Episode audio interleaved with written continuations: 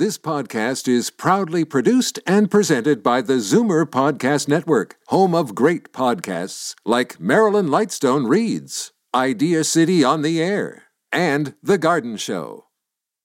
You're listening to an exclusive podcast of Fight Back on Zoomer Radio, heard weekdays from noon to one.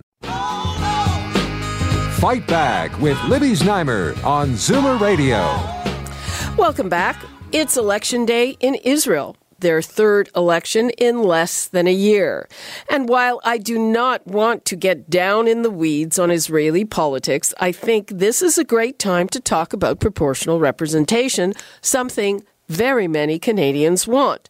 You'll recall Justin Trudeau promised a changeover to that system before his first mandate, and he took a lot of flack for going back on that promise. The proponents of that system say it is fairer because, for example, 30% of the votes yield 30% of the seats, which means your vote isn't, quote, wasted if your candidate is not first past the post. Opponents point out that it's usually more expensive and usually yields coalition governments which are less stable and give inordinate power to small, sometimes single interest parties that may hold the balance of power. So, speaking of Israel, ultra Orthodox parties hold sway over large aspects of personal life. And as for this vote, pundits expect the same result as the last trips to the polls a stalemate where no party is able to form a government. So, what do you think? Do you still think that we should go over to some form of proportional representation? Or maybe not.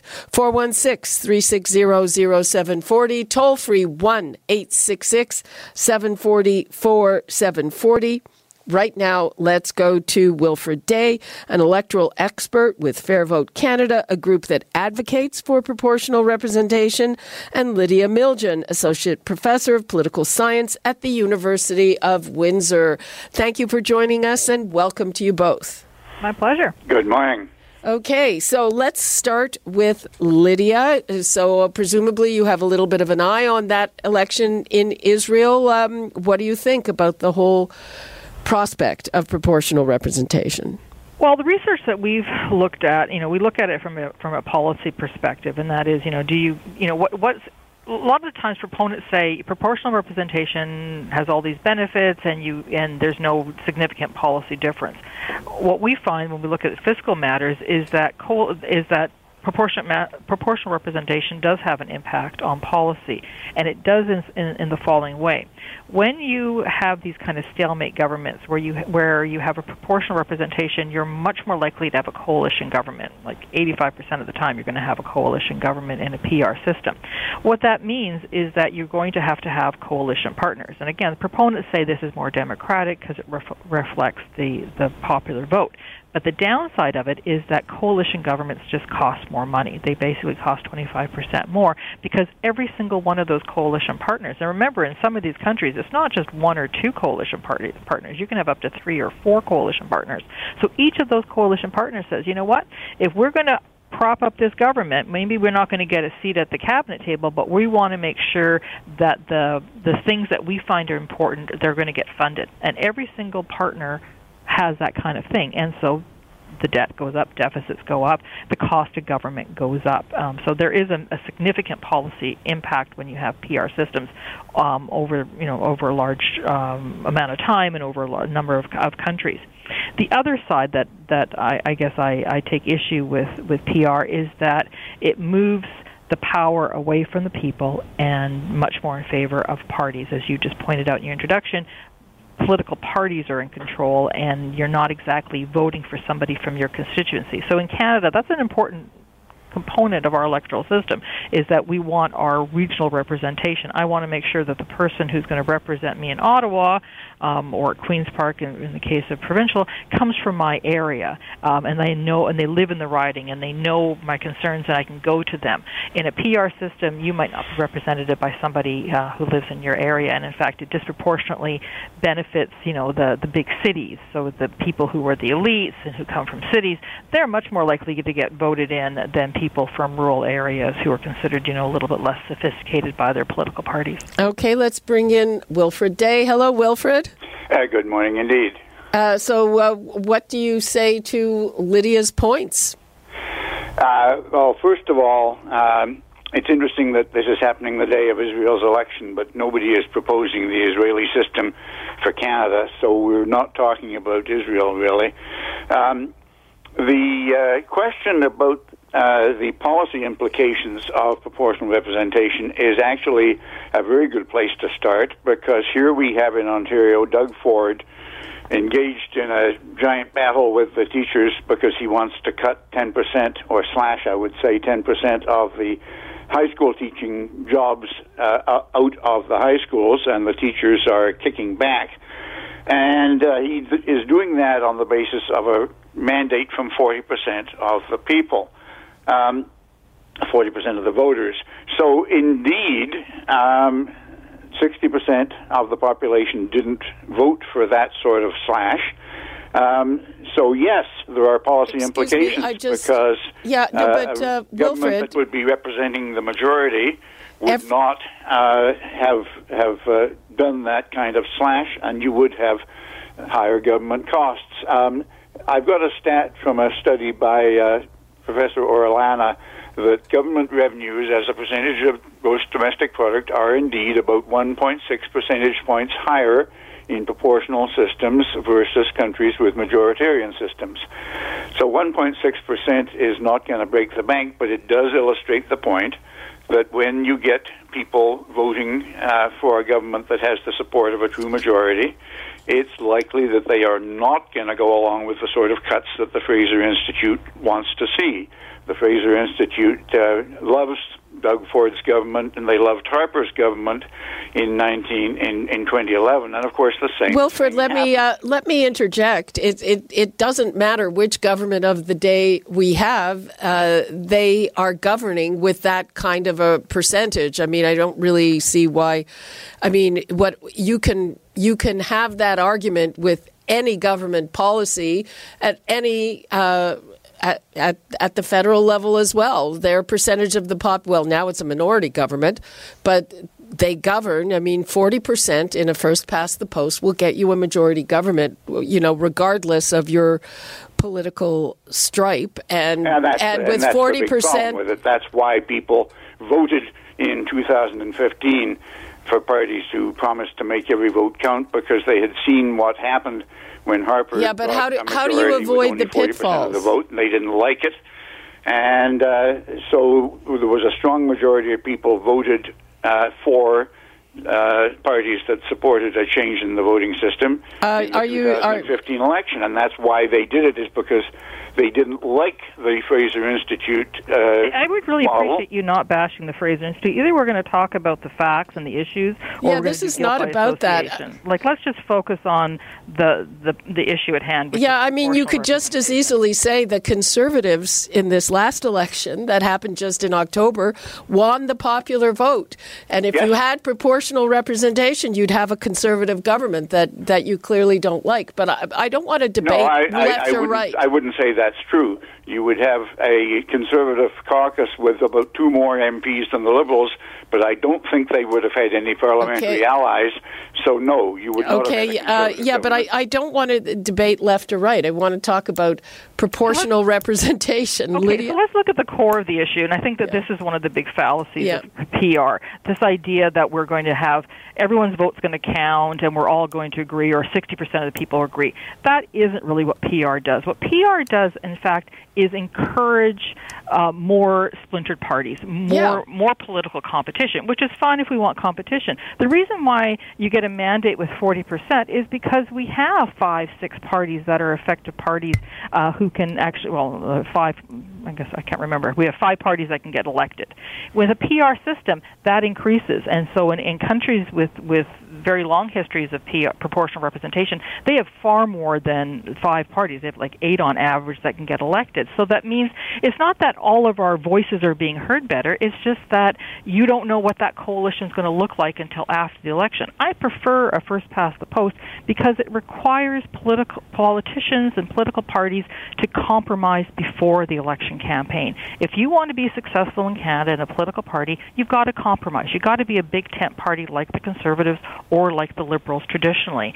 And and the Except question that, that, hasn't no, let me finish my thought. in Canada Question- since no, let me, 1921, Can you let her finish, we please? let me finish my Can thought. you let The her finish her thought? the the question the, the issue with with with with proportional representation is you no longer have to have that compromise. You can still get elected, and I prefer to see what that coalition. I mean, let's just face it: all political parties are coalitions, all governments are coalitions. But I think as a voter, I much prefer to see what that coalition looks like before I cast my ballot rather than after I cast my ballot. We are talking about proportional representation, and the reason we're doing that today is that it is voting day in Israel, their third election in less than a year. Uh, it is expected to yield another stalemate. And one of the reasons is proportional representation, and particularly their brand of proportional representation. If you'll recall, it was an issue in the 2015 election, and uh, the Prime Minister, Justin Trudeau, took a lot of flack when he went back on his promise to institute some form of PR. We're talking to Lydia Miljan, and she is an associate professor of political science at the University of Windsor. Let me give out the numbers if you have an opinion. Would you like to see proportional representation here? 416 360 0740, toll free 1 866 740 4740. And Lydia, um, You've talked about how it doesn't usually yield local representation, but uh, there are some forms of proportional representation that do, and apparently the ones that were proposed for Canada would have that element. I, I don't really quite understand how that would work. Uh, can you explain that to us? Right. So, I mean, there's there's lots of different um, ways to do proportional representation, and, and we get sort of in the weeds. The one that seems to be the most um, sympathetic to a lot of people is this idea of mixed member proportional, where you have some of the seats um, elected um, based on geography and others based on party lists. So this is sort of what the issue was in British Columbia when they had their last referendum. It was essentially asking them which they they had a two-part question. One was, do you want to switch? Do you want to go to a PR system? And then the second option was, um, if you want to go to a PR system, what kind? And so usually this happened also in Prince Edward Island. Usually people want to have that mixed system so that they have some regional representation. The the downside of that is that they change the the boundary sizes so that and and the riding sizes get very large. So if you have a so for example, I, I live here in southwestern Ontario, and right now we have. Um, about five ridings in my area.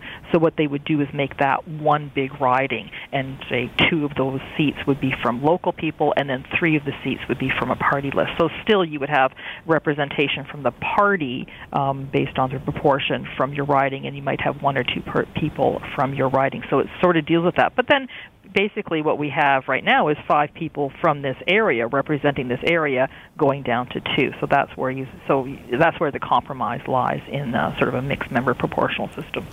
Um, we've talked about the pitfalls, uh, which is uh, more parties. Smaller parties that can sometimes hold sway because they have the balance of power. How is that different than what we've got here now, for instance, with a minority parliament? Right, and so and that's my my bigger issue, and and why I always find I always sort of find it as a head scratcher is that when you go to a PR system and you get more political parties, you're then asking those people who didn't have to compromise in a big tent party to now compromise after the fact, and that's why government sort of tends to get bigger. So it's not that we don't have a lot of parties right now, and I would suggest that the reason why we can't get majority governments with the majority of votes is because we have the splintering of the political parties. We have the Greens now, we have the the Bloc Québécois, we have the NDP, the Conservatives, and the Liberals. So think back even to the 1980s where you just had the three main parties, uh, the threshold to get a majority government, which was was much higher, you had to go into the upper 40s and sometimes into 50 percent. So that's how the dynamics of politics changes. And and that's fine. If if every sort of niche issue has its own political party um, it just makes it much more difficult for Canadians, for the electorates to find a party that's going to represent all their interests. And so PR advocates will say, well, this is great because then we have sort of the, the Puritans of each um, each issue or each idea being at the table, but that makes it difficult to run a, a government effectively. And the example for, from Israel is, is a case in point, but it's not the only one. Think about Germany; they always have minority governments. They've had for a long time, and it's always uh, it, it, it, it always has to be cobbled together at the end. And sometimes it can, it, on average, it takes about 30 days to get a government, but it can take up to a year or more for some regimes to form government because they can't agree. So it, it really depends on the political culture of that country and, and the issues at hand. We haven't talked about Italy. the fiscal marvels that they are, yes. But um, so, what do you think then uh, caused this? I mean, I, I, this there was a bit of a groundswell looking for uh, proportional representation, certainly heading into that 2015 campaign. What what is it you think that disaffected people and, and made them turn to that? Right. So there, there's a lot of pressures and, and calls for fiscal, uh, sorry, electoral reform, and, and that comes from the smaller parties. So the NDP, for example, have been advocating for this for a long time because they realize that their vote is inefficient. Right? They have, they do have widespread support across the country, but they don't have geographic focus for their support, and and and that really is how Canada tends to be governed. So, uh, and I think that's where a lot of people were frustrated in the 2019 election, especially if you came from the Western Canada. Right? They don't have enough seats to to have their voices heard. You know, you get a, almost 100 percent of the seats in Saskatchewan, and it doesn't make a difference. You can't form government because it's not an efficient vote. So, so certainly smaller parties tend to do this. And if you look at sort of the history of electoral reform in Canada, it usually comes after a lopsided victory or a, a bizarre instance where the the party that wins government doesn't win the majority of votes, and sort of that's where the concern comes. My response to that is it'll work out in in the end. That over time these things, you know, it's just sort of like a market correction, and and and it's just sort of an um, a problem with that specific election. If you think back to BC's first times doing this, it was the Liberals who who basically lost power because of because they even though they had the most votes, they didn't get the most seats, and they're the ones that said, "Oh, something's wrong with the electoral system." Then, of course, when they win the next time, they go, "No, the electoral system is fine." And so, for the Liberals in 2015, remember they were the third party yep. status, so it was in their interest to say, "You know what? It's the system that's the problem. You know, we don't want to blame ourselves and you know scandals from the past. It's the system. But the difference for for the liberals compared to the NDP is the NDP said we want PR. The liberals didn't say what they wanted. They were very vague. They just said we want electoral reform. And later Justin Trudeau actually admitted that what he really wanted was a ranked ballot because he thought that the liberals would benefit the most from a ranked ballot system much like they have in Australia because if How you do the math work? If you do the math, um, the liberals tend to be either the first or second choice of NDPers and conservatives, and so if you don't get a strong majority uh, on the first ballot, you can get it up on the second. When the commission, when the all parliamentary committee met and studied this and said there's no way we're going to go for a ranked ballot because it's going to disproportionately um, help the liberals. That's when the liberals said, ah, never mind, nobody's really interested in, in electoral reform. I, I, don't even understand exactly how that. I understand a ranked ballot at a convention, your first choice, your second choice. But so, what do you say that if the Liberals aren't elected, I'll take the Conservatives?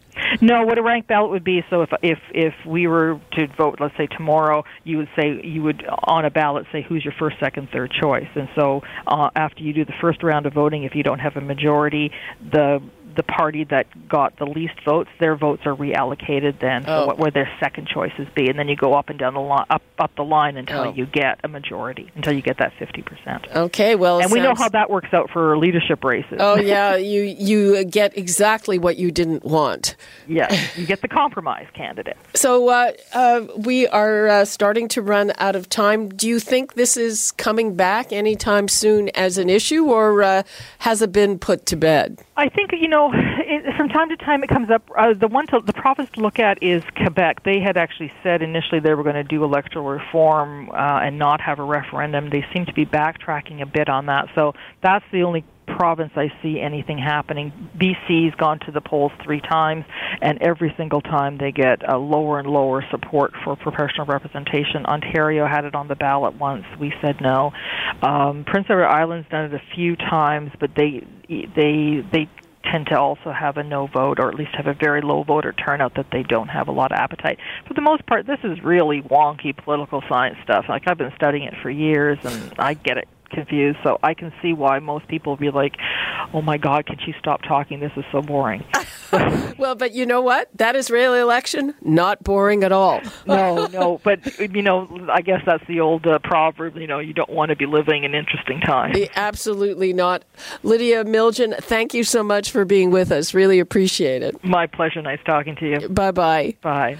You're listening to an exclusive podcast of Fight Back on Zoomer Radio Heard weekdays from noon to one. You're listening to an exclusive podcast of Fight Back on Zoomer Radio. Heard weekdays from noon to one. You're listening to an exclusive podcast of Fight Back on Zoomer Radio. Heard weekdays from noon to one. This podcast is proudly produced and presented by the Zoomer Podcast Network, home of great podcasts like Marilyn Lightstone Reads, Idea City on the Air, and The Garden Show.